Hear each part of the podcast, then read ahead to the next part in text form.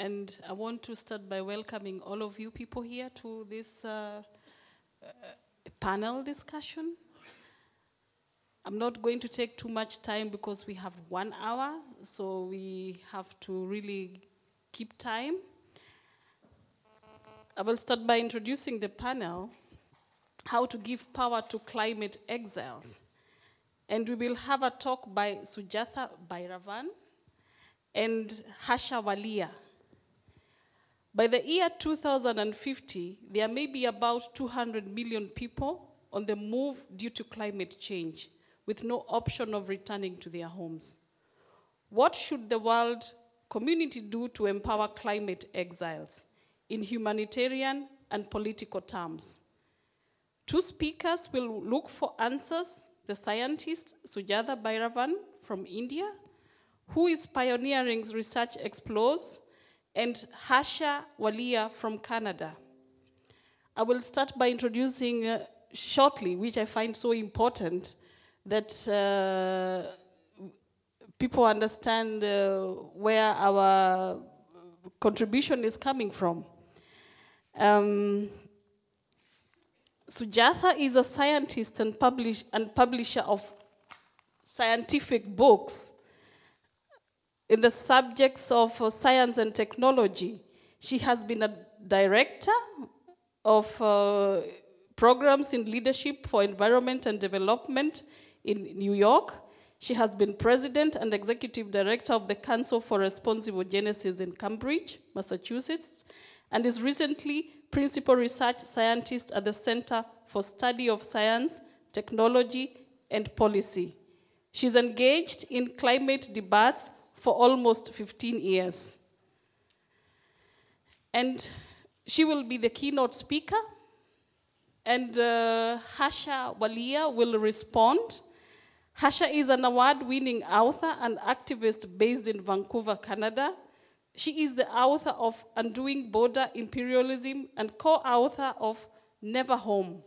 She is legislating in discrimination in Canadian immigration and Red Women Rising. Um, it's an indigenous women survive. It's for indigenous women survivors in Vancouver, and uh, she is an organizer with. She's organizer with No One Is Illegal. So this is so important that uh, we have two, these two differences. And I will give, I'll hand over the mic to you, Sujatha, so that you can um, start.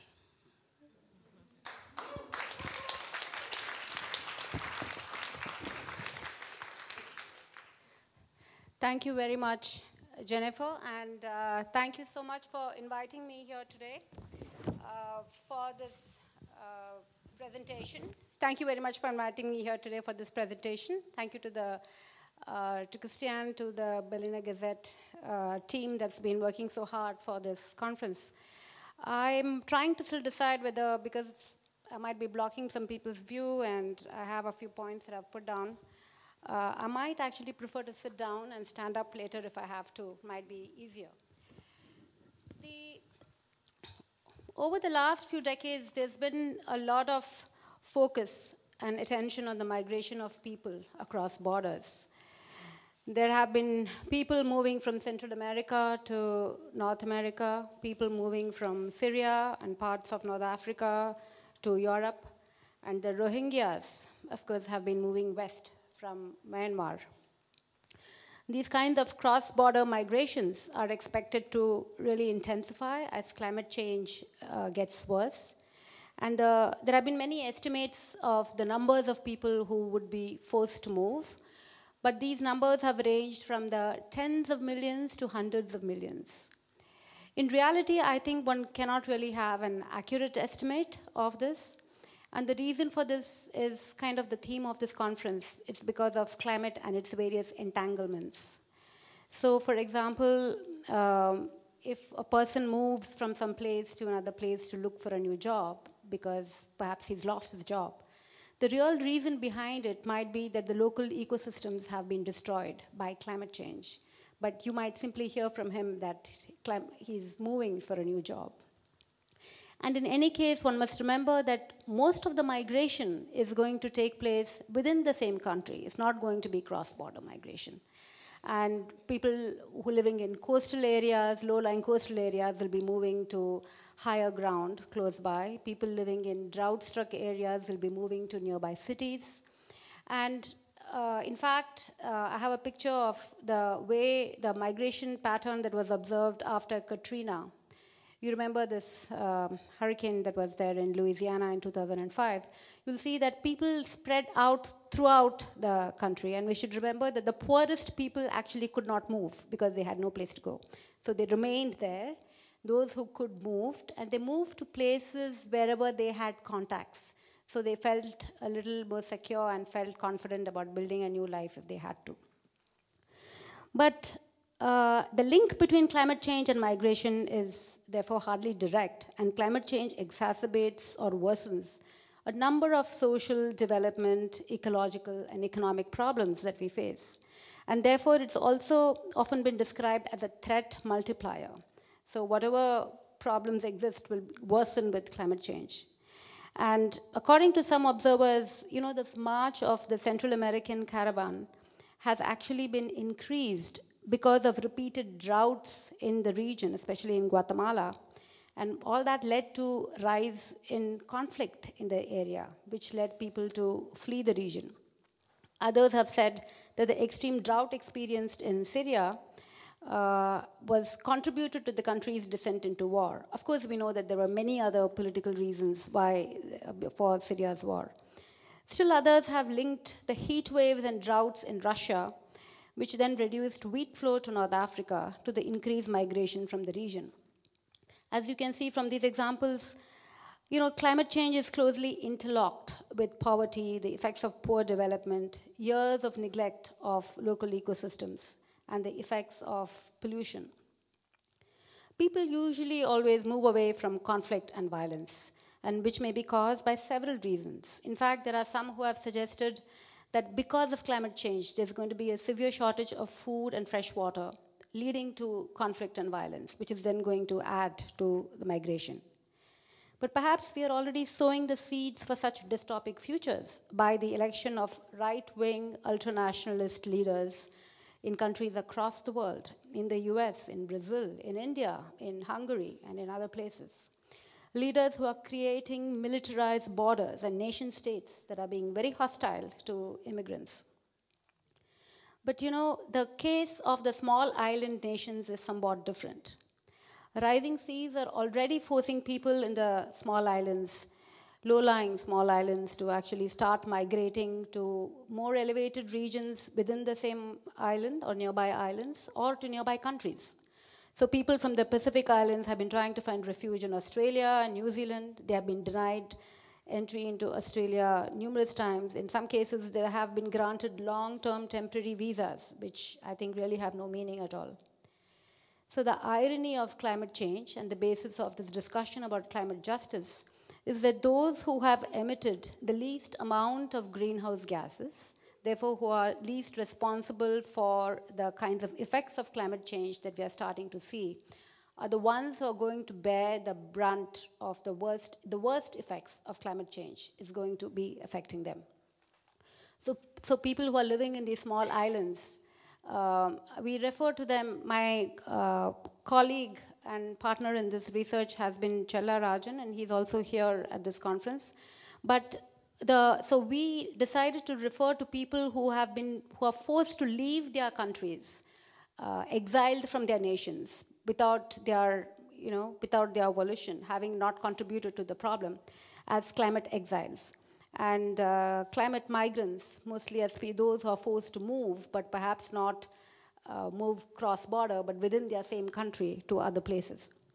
Climate migrants and climate uh, ref refugees, or I'm sorry, climate migrants and climate exiles do not have any standing under the International Refugee Convention. By that I mean that they do, they do not have any legal rights that are conferred upon them by that Refugee Convention of 1951 because it was, it was kind of designed at that time to protect people who would be, uh, who are being politically persecuted.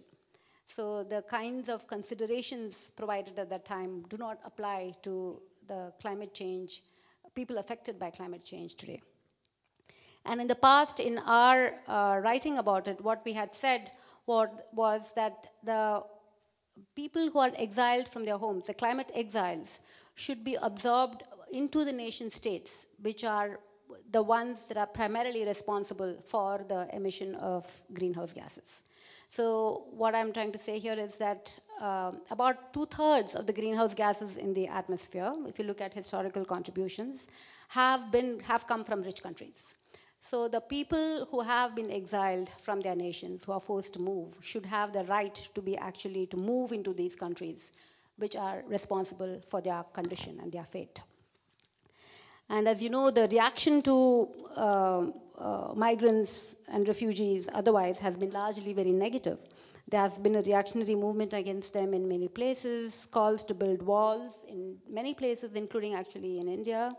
In the Northeast, you might not have heard much about it um, calls to have identity cards, local registration, registration of locals so you can distinguish locals from uh, those who come from outside.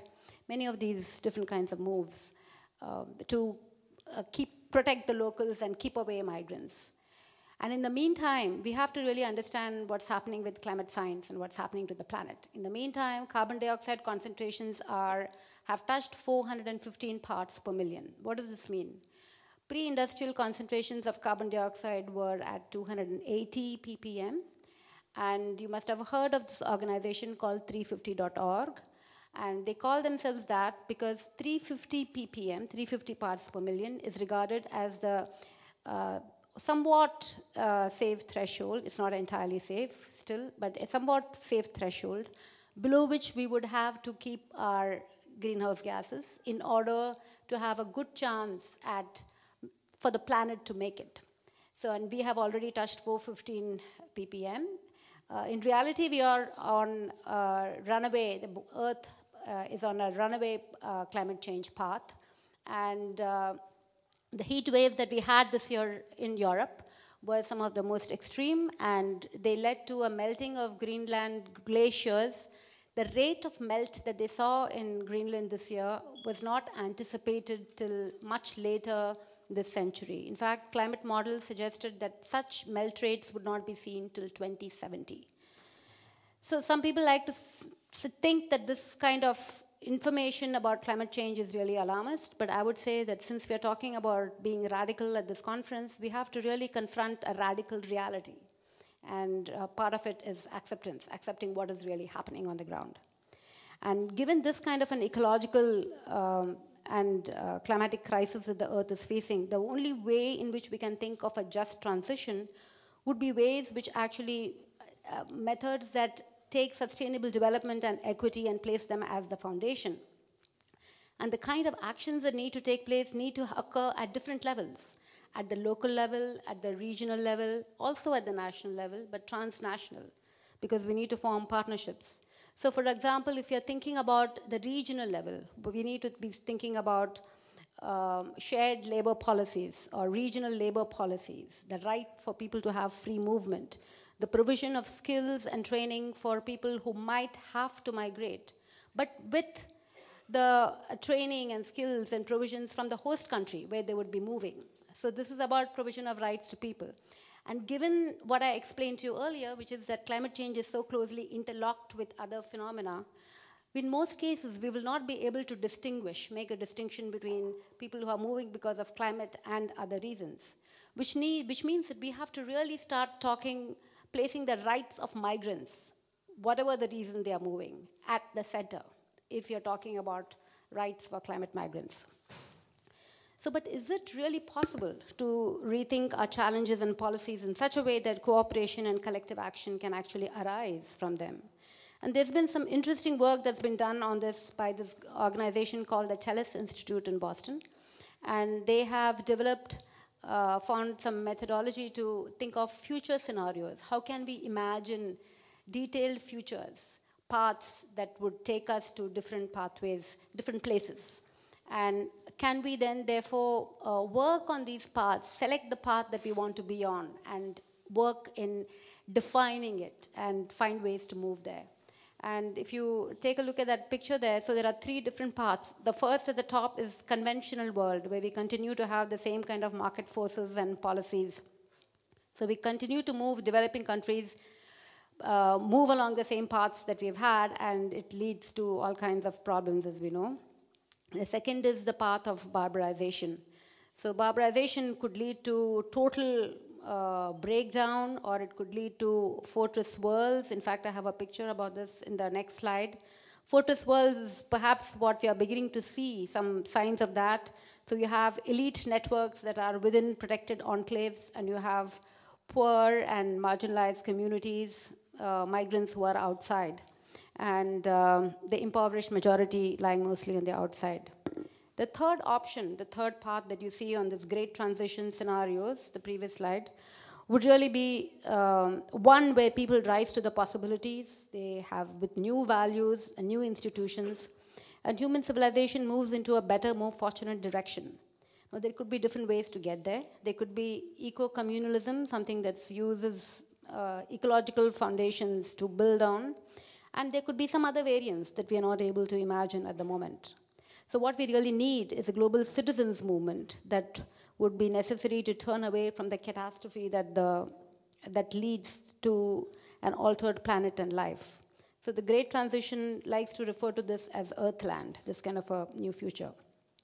But can local movements actually transform the way in which global challenges are addressed? And for that to happen, what we really need is a sense of solidarity and a democracy that can transcend the local and the nation state. There are some examples that we can draw upon. There are some examples of civil society movements that have spread across borders. There has been reference here at this workshop to La Via Campesina, the peasant movement from Latin America, which has actually spread to many different countries, including India and China. There is uh, another example is that of transition towns. There are these uh, towns that are making transitions to becoming completely uh, separate. They have gone off the grid.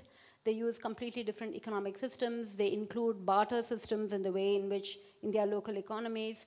Not everyone is uh, fully employed. Many people are actually uh, only partial, partly employed. They use different ways of looking, measuring their economy and well-being. Uh, there are there uh, there are some German towns that are well known for this, as there is in UK, and there are some new ideas that I even read about yesterday beginning to take place in parts of the US. I don't know how far they'll go, but there are all, these are all examples of new kinds of movements, transnational movements. The other is, uh, an example is bioregionalism, which is something which was more popular in the 1980s and 90s. There were uh, people who began to define themselves through shared biomes, basically uh, uh places which share watershed, soil, and other terrain characteristics. And uh, while it peaked at that time, I would say that it gave, it charged the imagination of people and led them to begin to make them, made them think about transforming governance in a way that transcends local, state, and national boundaries and imagine more, have an earth centric vision. You know, I would say that the Fridays for Future movement, from, uh, which was started by as a school strike by students, has begun to catch on across different countries, and students from different places have been protesting. The, but if you want to make connections with things taking place at the local level, there is a lot of action that's going on. We all saw the protests that took place in France, uh, you know, with the French workers um, and the revolt against, their revolt against tax policies that favored the rich. In India, here's a picture of uh, protests that have been taking place by farmers. You must have heard about the, uh, the tragedy of farmer suicides in rural India, and the numbers have been increasing. They haven't been going down. In, in fact, even yesterday I read about farmer suicides in the district of Vidarbha in the state of Maharashtra, where um, they actually, because they can't all afford to survive on what they make. Some family members are like sacrificing themselves. I mean, the, the level of tragedy, if you begin to read about these, is really unimaginable. But uh, these have been, what I'm trying to say is, these have been isolated movements. So there are ways through the transnational uh, community where these movements can build common uh, agendas and share uh, their vision for the future transnational movements, which was inspiring actually recently to see that in the end of September, when there were these protests in uh, New York at the UN, to see that indigenous communities, labor groups, uh, uh, scientists, members of 350.org, members of the divestment movement, people who are trying to move away investments from fossil fuel companies and insurance companies too, shifting them away from uh, these um, fossil fuel companies they, all the people from these different movements actually came together. And I felt that that was a very inspiring beginning. But what we really need to see, uh, such a if we were to make such a shift, that is, connect these transnational movements what, with what's happening locally, such a move would integrate climate and ecological values with other struggles that are taking place, and that it would actually strengthen all of them. We also have to remember that these linkages become very important because we want to make sure that the local movements do not become parochial in their nature because there is a strength in different kinds of local movements. But these, it'll also help them to see value in the vast pluralism among the different people of the planet.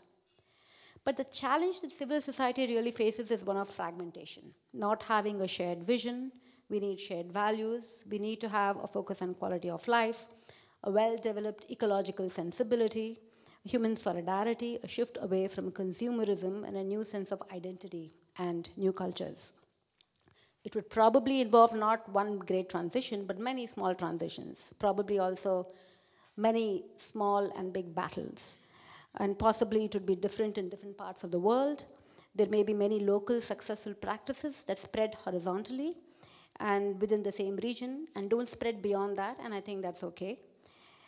But what it really calls is for humans to see that they are not at the center of the planet, but simply a part of nature. And in this great transition initiative, you know, Paul Raskin has said that seeing our place as part of the web of life instead of at its center calls for a Copernican shift in our worldviews. Just as Copernicus changed the perception of the earth from the center of the universe, to one of the many planets, one among the planets, so too will our sensibilities have to shift. So if we fail to see our place as being part of the planet, then we might very well go down with it. There, is, uh, there are two other important points that I want to just add before I finish up. One is that uh, it's speaking about the interlocking of climate change with other dimensions of the natural world and the social world. There is one thing that we need to remember. You know, we have uh, many of us, and it's now been recognized formally, that we are in the Anthropocene. But the Anthropocene has really been, uh, it, it is typified by the Capitalocene. And uh, ca the capitalist system has been closely interlocked with the Anthropocene. So if we want to talk about dismantling or addressing the problems of the Anthropocene, we really cannot do that unless we challenge the institutions of the Capitalocene. And that is something that we have to really remember. And the other is that the way in which we are talking about the rights of climate exiles and climate migrants, we have to remember that there have been migrants and refugees in the ages. So when we provide, we have to really have a movement which provides rights to people who are moving, people who are migrants, whether because you will not be able to distinguish between different categories and classes of uh, migrants. So we will have to start taking very seriously the rights of migrants and the rights of refugees. I would say that for now, I take um, strength and courage from the youth who are leading the climate movement in different places and demonstrating that they are far stronger than their parents and their leaders. And I find inspiration from them for a better future.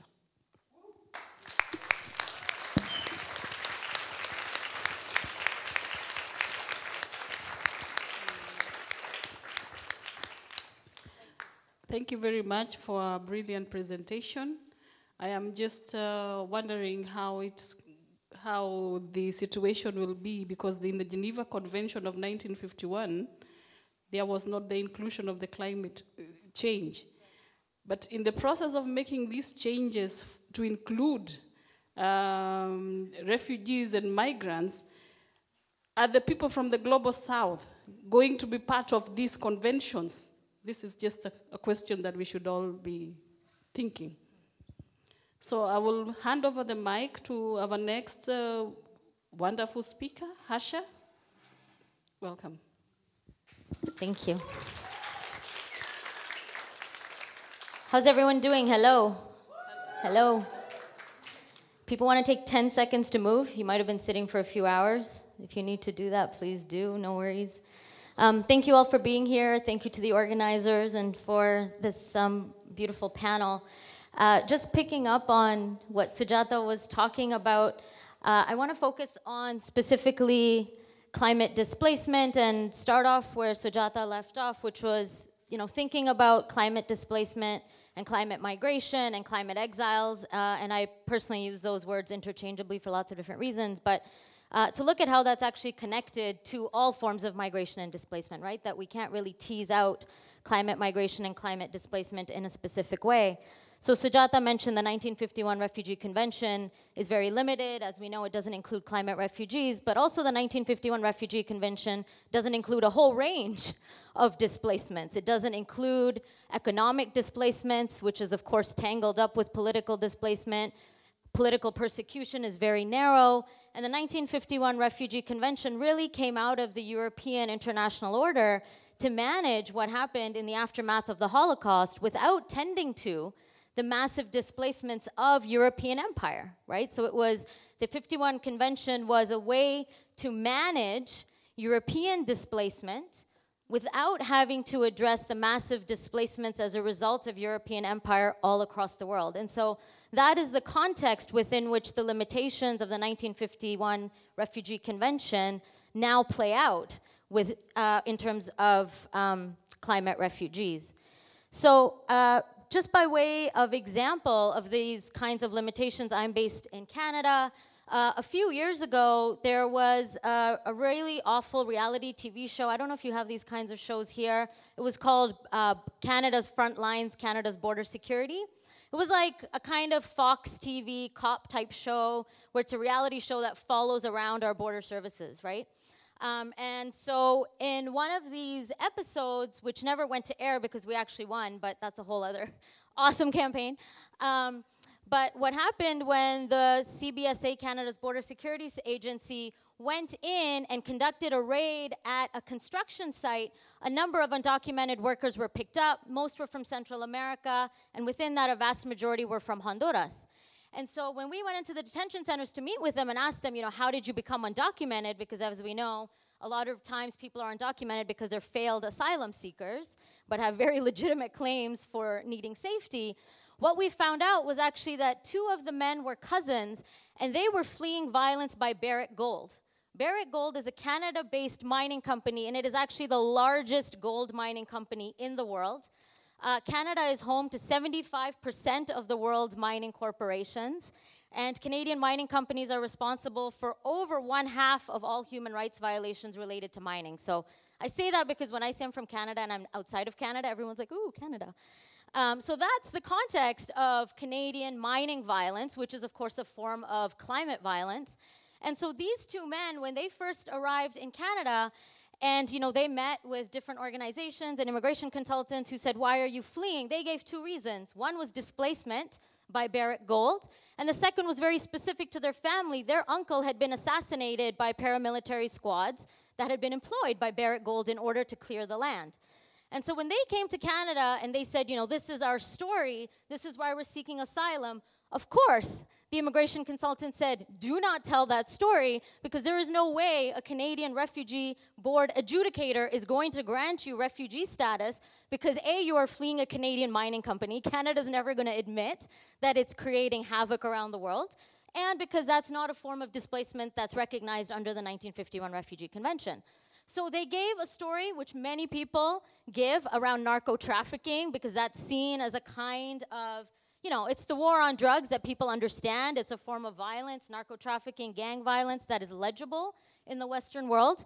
Uh, but they were found not to be credible because they had made up that story, right? So, um, and that's how they became undocumented and then ended up in detention and were eventually deported.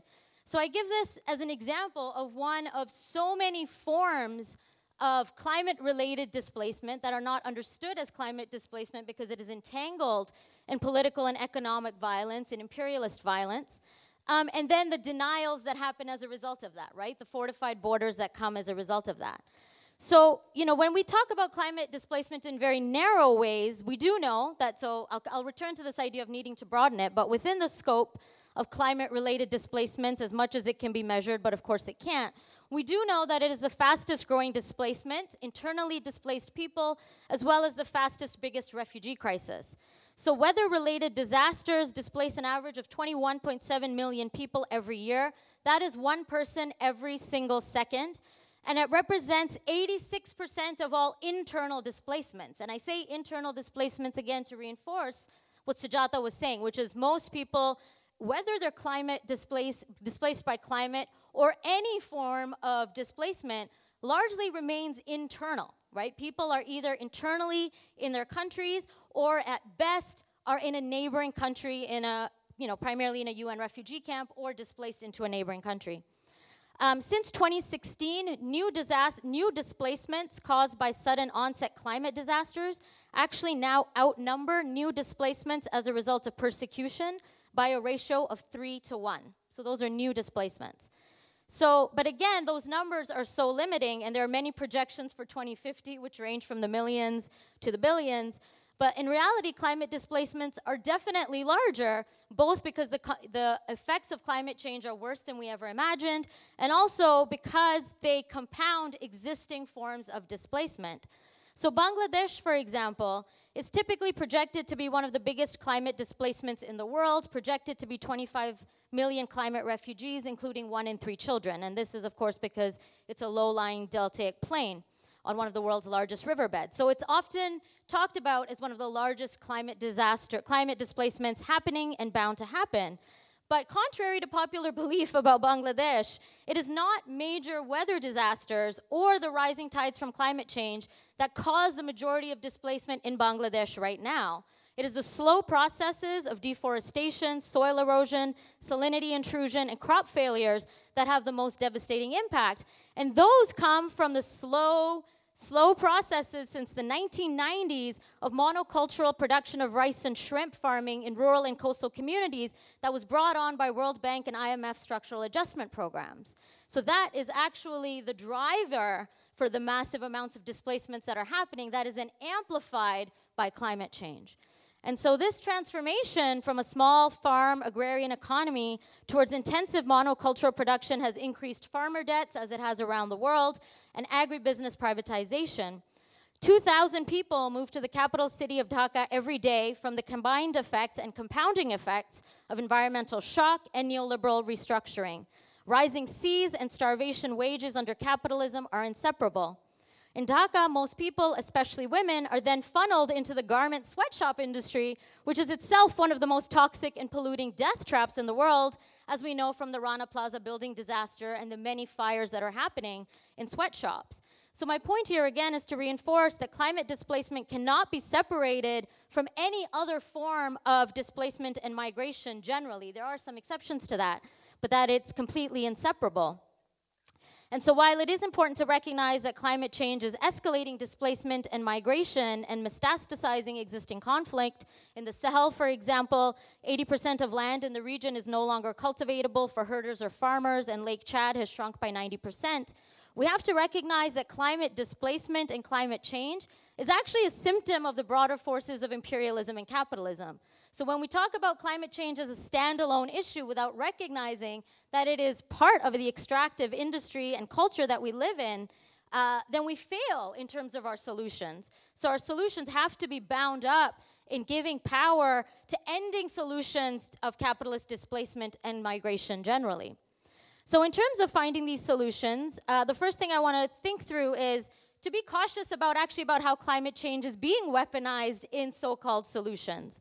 So, you know, one thing is when we say climate change is not real and that there's climate deniers, I would say there is no one who's actually a climate change denier. And I say that quite deliberately because a lot of times people say far right and far right political leaders are climate change deniers, but they do believe in climate change. Climate change denial is a political ideology.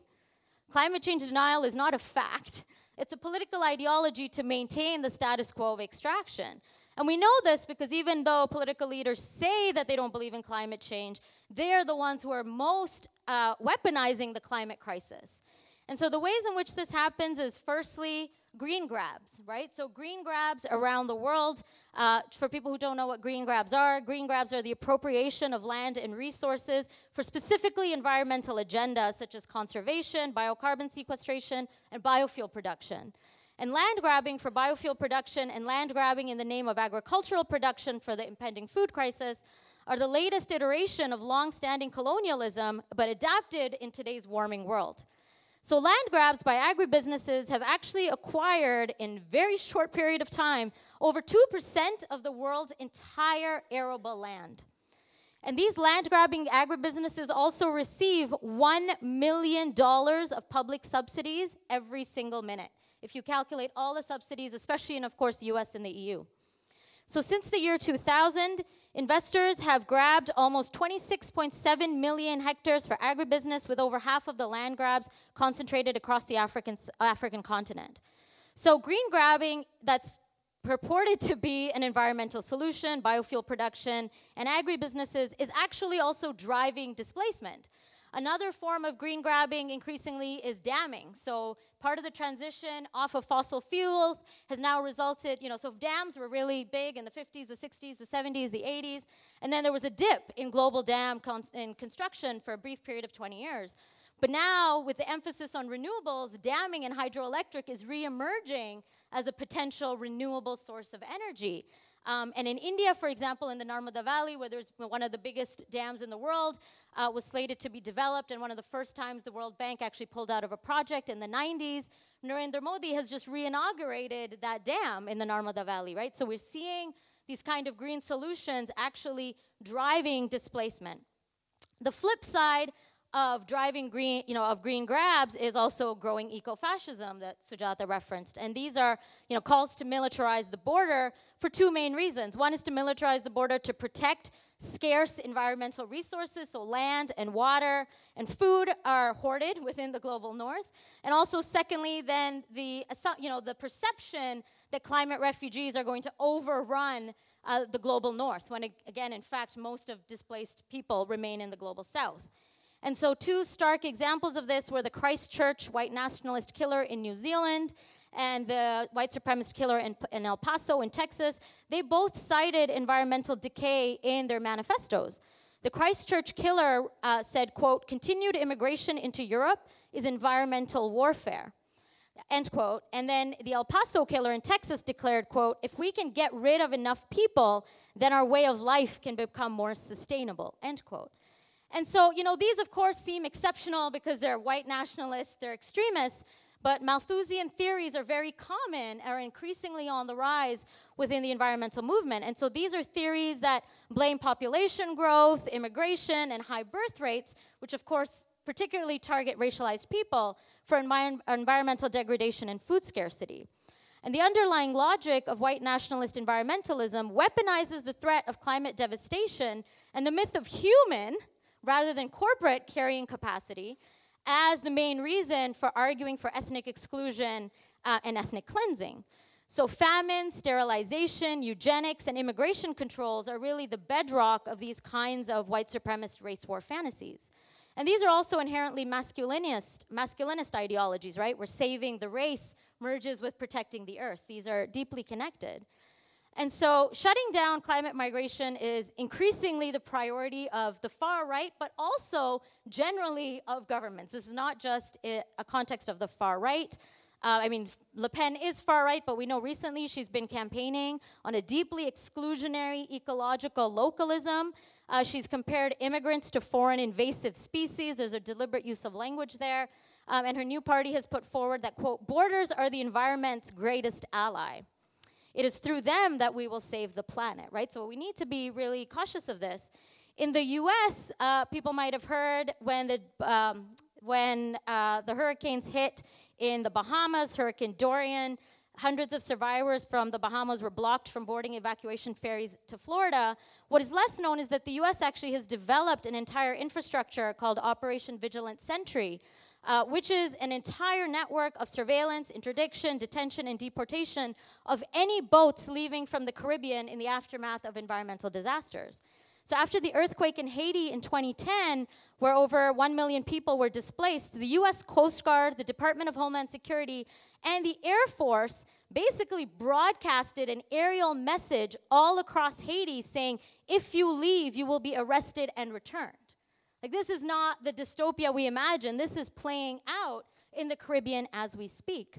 Um, so, you know, taking these kinds of weaponizations into account, I think when we think through climate mitigation and, and climate adaptation, the issue of climate displacement and migration becomes really stark.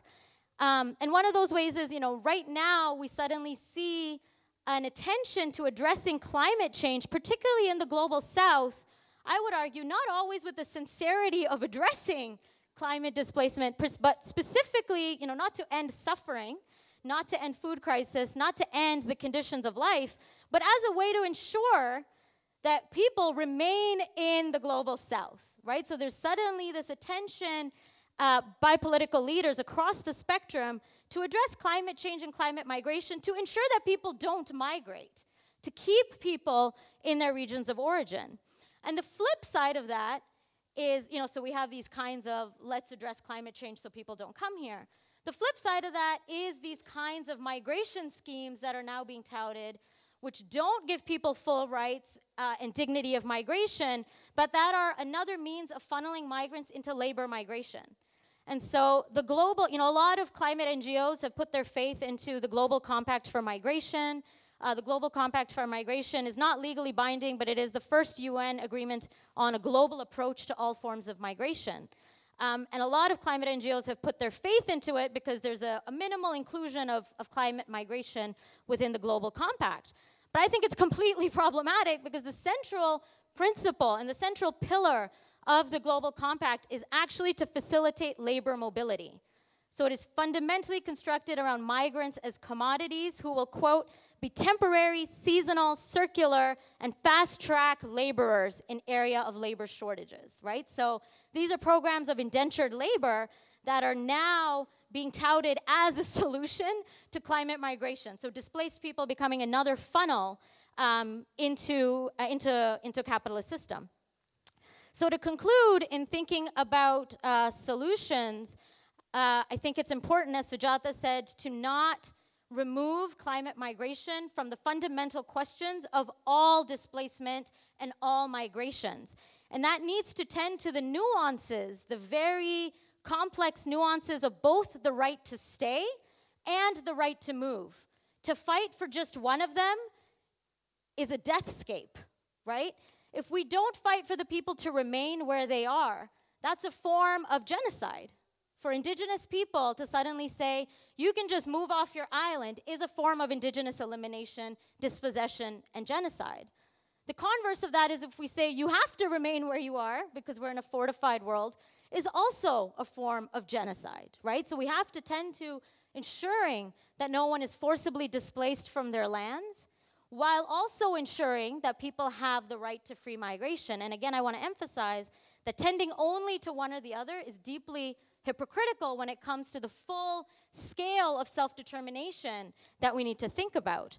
Um, and the second thing, in terms of solutions, is to reiterate that these are systems of broader structures, right? It isn't enough to say, let's end climate change or let's open up borders. We have to tend to our social and political organization that is based on capitalism, colonialism, and racist extraction and accumulation.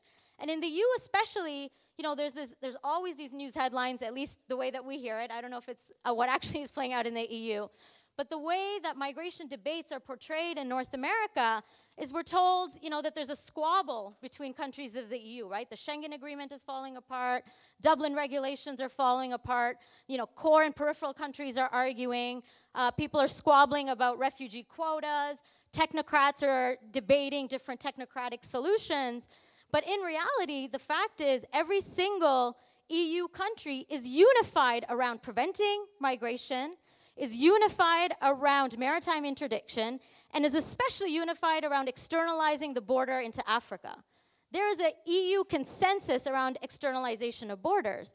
And when we think about what that means, perfect. When we think about what that means, you know, to me, when I hear refugee redistribution and quotas, and this is not limited to the EU, but just speaking in the EU context, it really sends me back to the scramble of Africa, right? And the, and the Berlin Conference, where it's a, ra- it's a form of racial imperial management about who's going to take how many refugees. And so we need to really think through uh, dignified migration is not just open borders, but completely rethinking uh, the imperial role that, the, that Europe and Western countries have had historically and ongoing. So these are, you know, when we're thinking about migration, it's not a form of charity, it's not about being generous towards climate refugees, it's a form of reparations, it's a form of redistribution. Um, and in closing, uh, and thinking about organizing, so I'm an organizer, I think about organizing, these solutions are collective. I want to end with a quote from Ken Saro-Wiwa, who was a leader of the Ogoni people fighting Shell Oil and the military government in Nigeria, because again, these systems are connected. He said, quote, we all stand on trial. We all stand on trial, and some have already cast themselves as the role of villains. Some are tragic victims, and the rest of us still have a chance to redeem ourselves. The choice is on each of us. Thank you.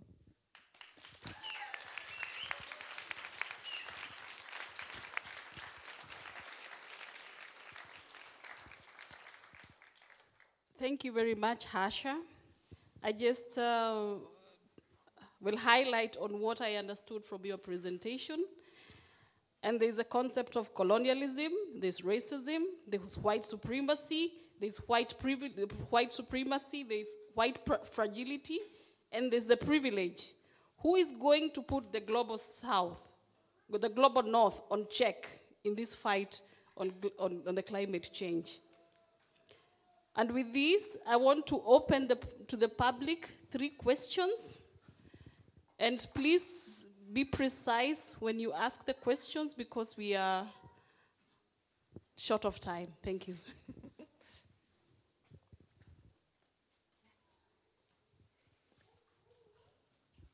test, test, test. Hi. Thank you so much for your presentation. That was really interesting. Um, I work on international refugee law, and actually, one thing that I'm interested in hearing both of your perspectives on is whether you think that including people who are exiled because of or force displaced because of climate change um, and members of a particular social group, as a lot of lawyers are trying, do you think that's fruitful? Do you think that's not helpful because, as you both made clear, and I agree, that we actually need to fight for freedom of movement and maybe not wor worry about the refugee convention so much. Can we take a few more, maybe? Yeah. You, you answer now, and then you take more. Okay. There's. Yes. Hello, my name is Desmond. I'm from Ghana. Um, two things. One, uh, on the issue of land grabbing. Uh, in my country and where I come from, there has been this mass land grabbing on the cultivation of jatropha and other forms of green fuel plants. However, this never succeeded for a long time, and the companies did not give back the lands to the communities, and they are not doing anything on the land. So when they were previously informed that, oh, this will create jobs, you will not need ABCD again, they are not getting the jobs, but they are not also getting their lands to cultivate. But this was not done by the foreign companies alone. It was the uh, local government and the central government that convinced the people to do this. Another thing is the so-called migration solutions. Of course, I agree that there is global not attention to preventing people to migrate, so they are trying to do solutions, but I don't see them as solutions most of them is just uh, either you transport people to go and work and take the money back to Global North, or it is just enforcement of security and making sure that nobody crosses the border.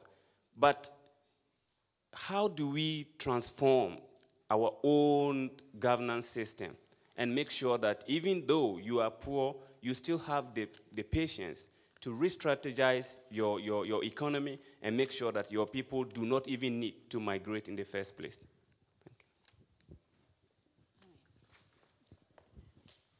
The third question. Okay, there's one more here. Yeah. Hello, uh, I'm Ian. Um, my question is uh, for you, Sujatha.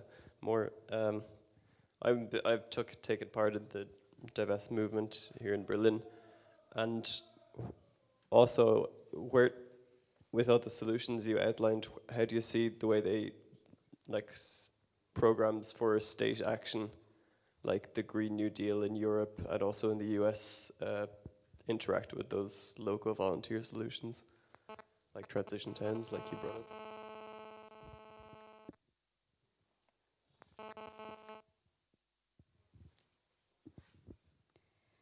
Uh, I, I think I'll just take the last question first. I think you meant what role do you see uh, for these, uh, the Green New Deal and the transition towns and divestment? Is that was that your question?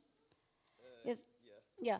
The uh, yes, I think uh, the uh, you know the divestment movement has been gathering steam and has been doing really well. And most recently, I know that the University of California, with its vast uh, investments, uh, chose to divest. There's been a lot of pressure on Harvard and other places where there is a lot of investment. I think it's terribly important because the what the focus is on is ensuring that the kind of finances that are going to the fossil fuel fossil fuel companies, those can actually be removed. They can totally be broken without financial support.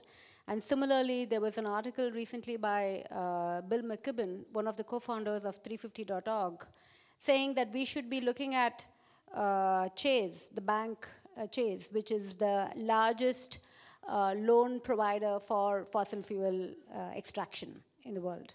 So, uh, and he, in fact, looking at different future scenarios, he imagined a scenario where uh, Chase would suddenly decide to stop funding and uh, the fossil fuel companies and what kind of impact that would have on the future. So I think these have, these have an enormous uh, contribution to make, the divestment movement. The other movements that you talked about, the uh, transition towns and others, I think these are experiments. Some of them have been quite, uh, quite successful, others are still just in their infancy. And I think there is a lot we, might, we can probably learn from them and from other similar movements in different places in the world. The, uh, I'm sorry, sir, I, you know, uh, the kind of question that you raised is really profound. What can, what can we do about our own governments? We don't have easy answers, obviously, for uh, this kind of situation. The only thing is the kind of protests that you saw, there are local movements supporting them. But if you have a really repressive government, how, what can you actually say? You, um, we are seeing this in India. I didn't imagine that the democracy in India would be, see a stage where there are there's a lot of self censorship among academics because you know you are being attacked by uh, various people who are part of right wing groups. It's become a very scary, dangerous situation. I, I don't have an answer uh, for your question. The um, uh, the first question was about the uh, refugee convention. You know, um, uh, there's been there have been meetings organized by lawyers on how whether we should change the refugee convention to include climate exiles.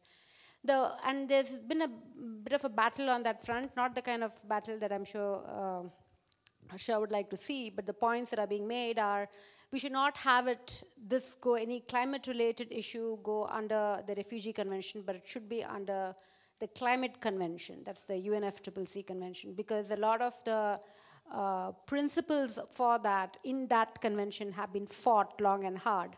And so we should have things under the umbrella of the climate convention.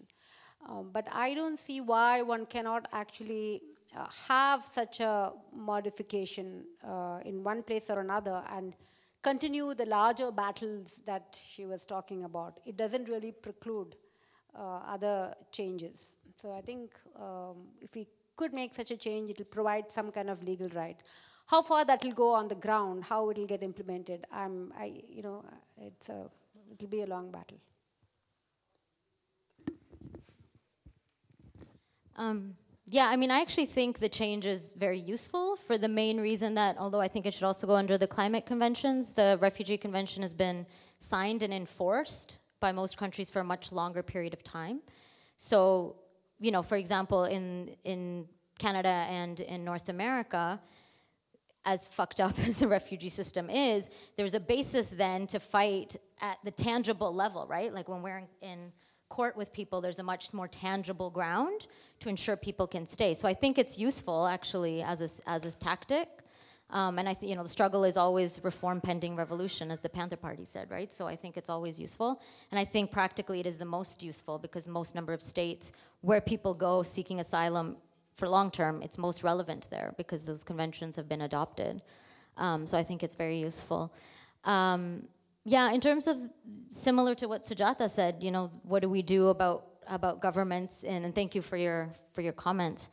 Um, governments in in the in the global south.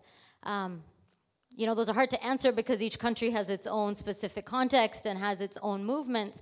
But I do think what is important is uh, for the for the relationship and the entanglements between the North and the South to not be forgotten, right? So we know that, uh, you know, in Libya and Sudan, Europe played such a huge role in propping up, you know, Gaddafi and al Bashir for so long. And that is happening now with migration partnership agreements, with border externalization, with giving money to governments across North Africa and the Sahel and the Middle East to contain migration. So you know, foreign policy and migration policy are so deeply connected. Arm, the same arms developers that are selling arms around the world are the same ones making contracts off of Fortress Europe, right? So, uh, you know, and the war in Yemen. So these are all um, connected. So uh, I think local movements are figuring out the best ways to to fight. And I think the role in the North is to support that, but also to take responsibilities for the ways in which the North is completely entangled. You know, the idea of local government, no government is fully localized in the global South because the North maintains such a hold. Uh, especially in, on the African continent and the Middle East, increasingly around migration. There is no aid money that goes to Africa now that is not connected to a migration agreement. And I don't mean that rhetorically, like it is just true. It is included in every single development, aid, humanitarian, every single package now includes migration policy, right? Both readmission agreements and uh, anti migration controls. So it's impossible to talk about that without thinking through migration. Um, the one very quick thing I say, I know that question wasn't to me, but that I will say about the Green New Deal and um, and because I've worked on on the Green New Deal in both Canada, the U.S. and and UK with um, now with Corbyn's party, but the one thing that I think is really important that is happening around the Green New Deal is the is the philosophy of open borders, but also within that, I think what is really important is that is at the nexus of race and gender and migration and climate change is the attention to domestic work that is emerging in various Green New Deals. And I think it's really important to pay attention to because domestic workers, of course, are, uh, especially in these countries, mostly migrant workers, are mostly immigrant workers, and are doing low carbon work. Care work is low carbon work. Um, but are facing, you know, the most, some of the most exploitative conditions in the realm of the home. So, um, you know, it's, it's, not, it's not related to transition towns, but I think in terms of reimagining the economy, there are questions that go beyond just thinking about renewables and food security, but also thinking about how we reimagine the fundamental question of work who is doing valuable work, who is doing low carbon work, and how the most carbon neutral work is not coincidentally also the most underpaid, racialized, gendered workforce. And so I think that is actually one of the most exciting parts of thinking about divestment is not just how do we transition fossil fuel workers who are imagined as, you know, white male workers, but how do we at the same time ensure that racialized migrant women workers are the ones who are getting the most support during a transition as well. Thank you.